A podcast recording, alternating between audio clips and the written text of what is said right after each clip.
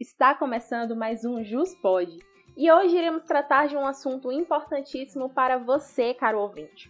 Hoje iremos falar sobre o direito à saúde, um direito essencial e que está intimamente ligado ao direito à vida. E claro que, como sempre lembramos de vocês, alunos do ensino médio, que são a nossa maior parte de audiência, trouxemos hoje à nossa sala de bate-papo alguns alunos que compartilharão conosco um pouco do seu entendimento acerca do assunto. Bom, e hoje o nosso podcast será em um formato um pouco diferente do habitual. Nossa equipe de graduandas em Direito foi às ruas e entrevistou alguns estudantes de ensino médio e superior, buscando saber um pouco do que eles entendem ser o direito em questão, no caso, o direito à saúde, e se eles veem o SUS como uma forma de eficácia desse direito. Então, vem com a gente e fica ligadinho no nosso JusPod. Eu acho que o direito à saúde é direito a vacinas, a consultas, a meios de prevenção, coisas assim do tipo. O direito à saúde, ele vai além de você ter só acesso a um hospital. É a segurança do seu bem-estar, seja alimentação, seja cuidados médicos, serviço social. Tudo isso é você ter direito à saúde. É, uma, é um padrão de vida saudável. Eu acho que o SUS é assim um, um meio eficaz de levar a saúde que tipo ele nos fornece vacinas, é, ambulâncias grátis se necessário e as consultas que eu falei. Acho que ele é um meio de saúde, um meio de levar a saúde bem eficaz, na verdade. O SUS ele te dá acesso à saúde sim, mas é de forma superficial. Por ser algo que é público, algo que é de graça, entre aspas, é, é feito de forma desleixada sendo que deveria ter mais investimento nisso justamente por ser público, né? É, a diferença do SUS para um hospital particular é gritante. A gente pode ver aí o atendimento, os recursos que o hospital tem, são, é uma diferença gritante. Então, ele te dá sim acesso à saúde. Não vamos dizer que não mas é de forma superficial, desleixada e poderia ter sim mais eficiência, poderia ter muitas melhorias. Então, como vocês viram, nós fomos às ruas e realizamos algumas entrevistas com alunos do Colégio Militar do Corpo de Bombeiros. E agora de volta ao nosso estúdio para darmos início à nossa roda de conversa, então, a Letiana estará realizando uma entrevista agora exclusiva com também uma aluna do ensino médio, trazendo algumas considerações acerca do tema que é o direito fundamental à saúde. É com você, Letiana. Olá, cumprimento a todos e todas que me ouvem nesse momento.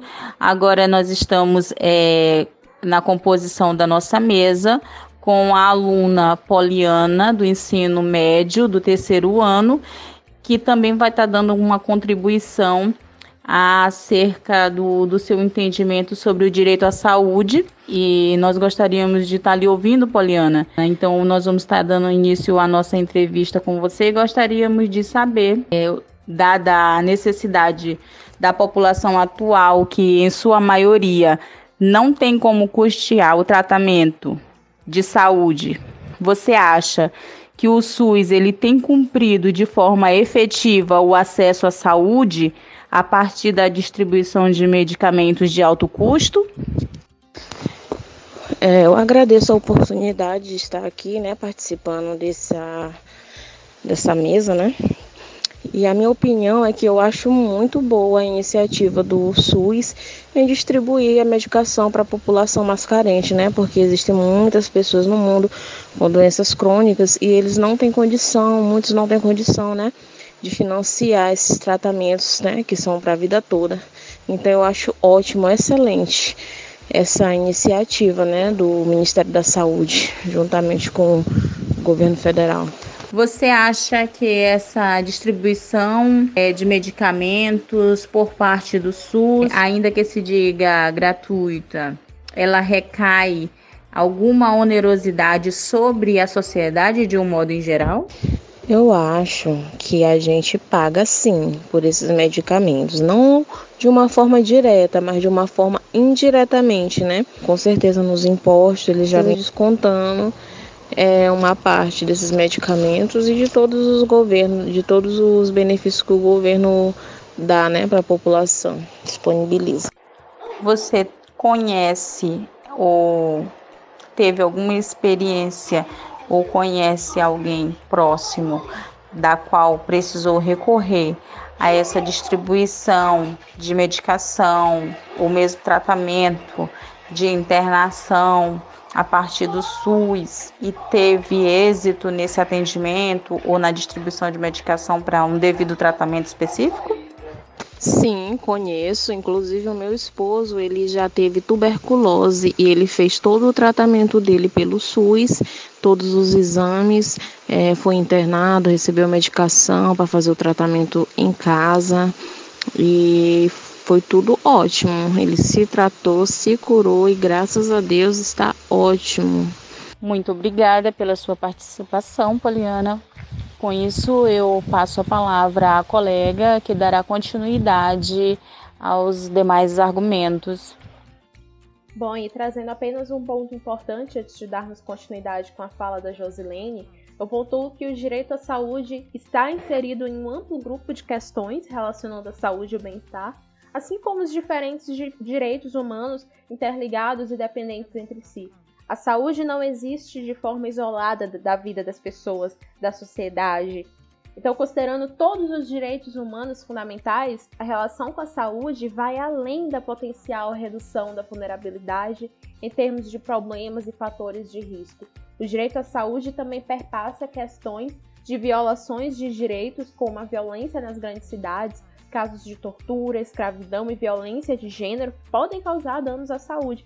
E ainda mais importante, está diretamente relacionado ao desenvolvimento da saúde no que diz respeito a outros direitos, como a participação social, o acesso à informação, à comunicação, que se tornam instrumentos e potencializam a democracia, o exercício da cidadania e a própria garantia desses direitos considerados fundamentais.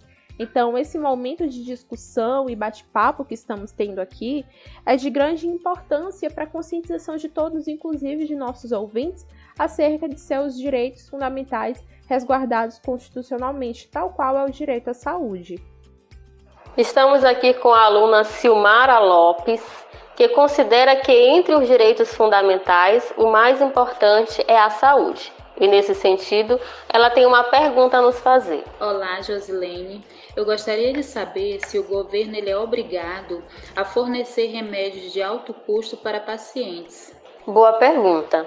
A gente sabe que a saúde é um direito de todos e dever do Estado. Nesse sentido, é, o STF ele decidiu que o, que o poder público não pode ser obrigado por meio de decisão judicial, a fornecer remédio de alto custo que não esteja na lista de, remédios gratuitos distribuído pelo SUS.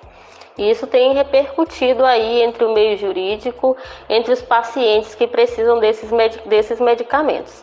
Uma outra observação importante é, que eu tenho a te fazer, Silmara, é que se você precisa de um medicamento e o seu município não tem condições de fornecer esse, esse medicamento porque ele não tem capacidade financeira, eu quero te dizer que os entes da federação assumem uma responsabilidade solidária. Ou seja, não podendo o município arcar com o teu remédio, com o remédio do paciente que precisa, os outros entes da federação assumem responsabilidade solidária. Retomando a conversa com a Lúcia, estudante do ensino médio, vamos saber o que ela entende por direito à saúde. Diga lá, Lúcia. Ah, bem, bem, sei que todos têm direito a ela, mas têm dificuldade de acessá-la.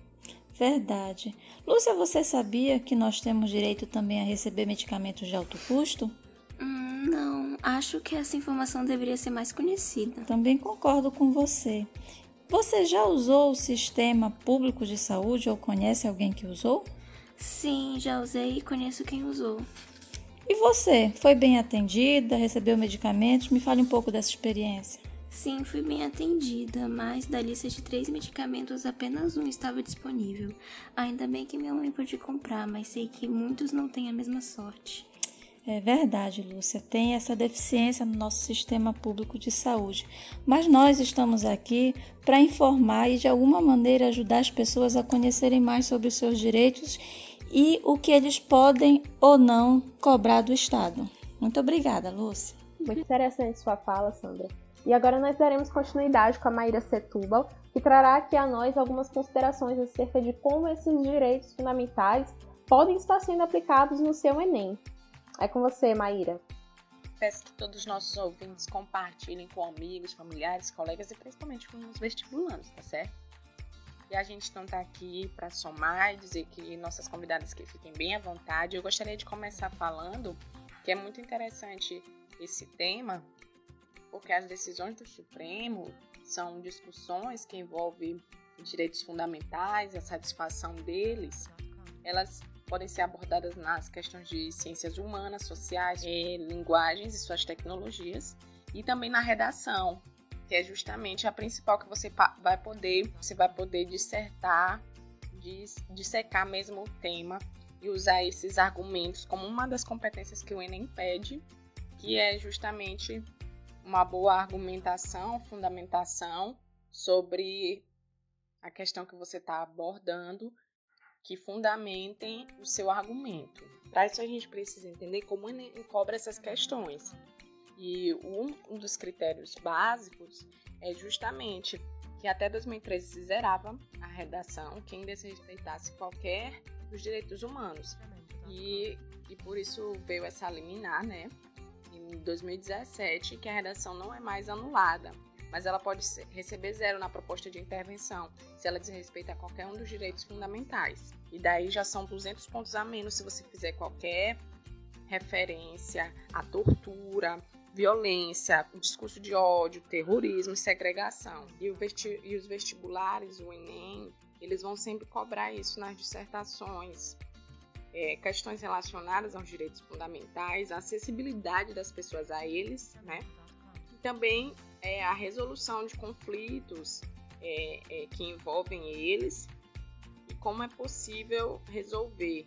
O, o, ele sempre vai cobrar uma posta de intervenção em que se dê, por exemplo, a melhor satisfação deles e quando eles entram em choque. E essas são as questões que o Supremo também aborda em casos concretos aplicação e interpretação da lei na melhor satisfação dos direitos fundamentais quando estes entram em choque. Então, por isso que é muito legal você usar as questões, os argumentos do Supremo como um norteador e funda para a fundamentação do seu texto. Você vai ter que dissecar sobre isso. Na, na redação você vai poder muito mais conseguir construir essas, essa argumentação e quando for relacionar a questões, as questões que serão corretas são sempre as que forem mais completas. Às vezes as pessoas vão por eliminação, né? E no máximo sempre sobram duas ali que, as, que os alunos ficam é, em dúvida e a questão que deve ser mais analisada é aquela possivelmente que está mais correta, mais completa. Eu finalizo dizendo que há uma fala de Arthur Pioro, médico sanitarista, que diz que é fundamental perceber que nós temos muito ainda pelo que lutar. Lutar, em primeiro lugar, para produzir o acesso universal, para poder fazer valer um princípio fundamental do SUS, que é o princípio da equidade. Essa fala nos reitera que a saúde está presente como direito fundamental na Constituição Federal, expresso no artigo 6 como um direito social. No artigo 23 do ECF, cuidar da saúde e assistência pública, da proteção e garantia das pessoas portadoras de deficiência está como competência comum da União, dos Estados, do Distrito Federal e dos municípios. Na parte da ordem social, especificamente sobre Seguridade Social, está a seção sobre saúde, entre os artigos 196 e 200, a base legal para o SUS, que coloca a saúde como direito de todos e dever do Estado e dispõe sobre a saúde no Brasil. A Lei nº 8080 de 1990 regula em todo o território nacional as ações e serviços de saúde, colocando também a saúde como direito fundamental do ser humano e reforçando o dever do Estado. Já a Lei 8142 dispõe sobre a participação da comunidade na gestão do SUS e sobre as transferências de recursos financeiros, estabelecendo aí duas instâncias de participação social, as conferências de saúde e os conselhos de saúde. Sabe-se que o direito à saúde é, direito fundamental que é, revela forte ligação com a Constituição por se encontrar nela positivado. A polêmica acerca da aplicabilidade imediata da norma constitucional que expressa este direito, bem como do dever do Estado em garanti-lo de forma plena, independente ou não de sua alimentação financeira, tem gerado reiteradas discussões científicas na doutrina e na jurisprudência, o Supremo Tribunal Federal já afirmou posição quanto à auto-aplicabilidade do artigo 196 da Constituição, que disciplina o direito à saúde, Todavia, isto não extirpou a complexidade que o tema suscita diante do paradoxo garantia plena daquele direito e respeito às limitações de recursos financeiros estatais. Assim, são levantadas importantes indagações acerca do alcance das decisões judiciais, observando-se se de fato há limitações quanto à contrapartida que se pode exigir do Estado diante do ordenamento constitucional vigente no que se refere ao direito fundamental de proteção à saúde, considerando-se o Estado como devedor e o povo como credor deste direito. Eu agradeço a participação dos convidados de hoje. Meu nome é Ana Lobo e esse foi o nosso JusPod. Obrigada pela audiência.